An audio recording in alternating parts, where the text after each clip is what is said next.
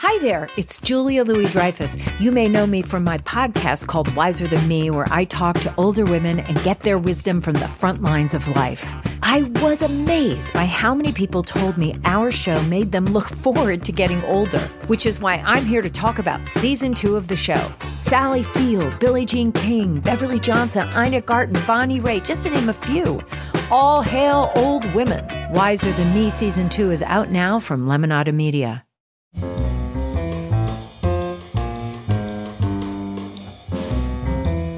This is Merriam Webster's Word of the Day for Sunday, June 1st. Brought to you by Merriam Webster's Collegiate Dictionary, 11th edition. Available from your favorite bookstore or online at www.merriam-webster.com. The word of the day for June 1st is postlude, spelled P O S T L U D E. Postlude is a noun that means a closing piece of music, especially an organ voluntary at the end of a church service. It can also mean a closing piece as of an epic or a literary work. Here's the word used in a sentence. As the organist played the postlude, the worshippers began to file out of the church. Postlude is the lesser known counterpart to prelude, and in fact, postlude was created based on the example of prelude, substituting post for pre.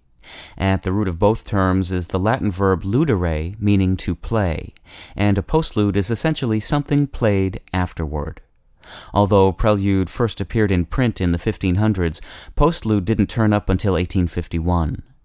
Prelude was first used in the general sense of something preliminary and only later acquired its musical application, while postlude developed in the opposite direction, originating as a musical term before broadening to include other kinds of closings. Both words are also related to interlude, which can refer, among other things, to a musical composition inserted between the parts of a larger whole. With your word of the day for Sunday, June 1st, I'm Peter Sokolowski. For more information, visit Merriam Webster online at www.merriam-webster.com.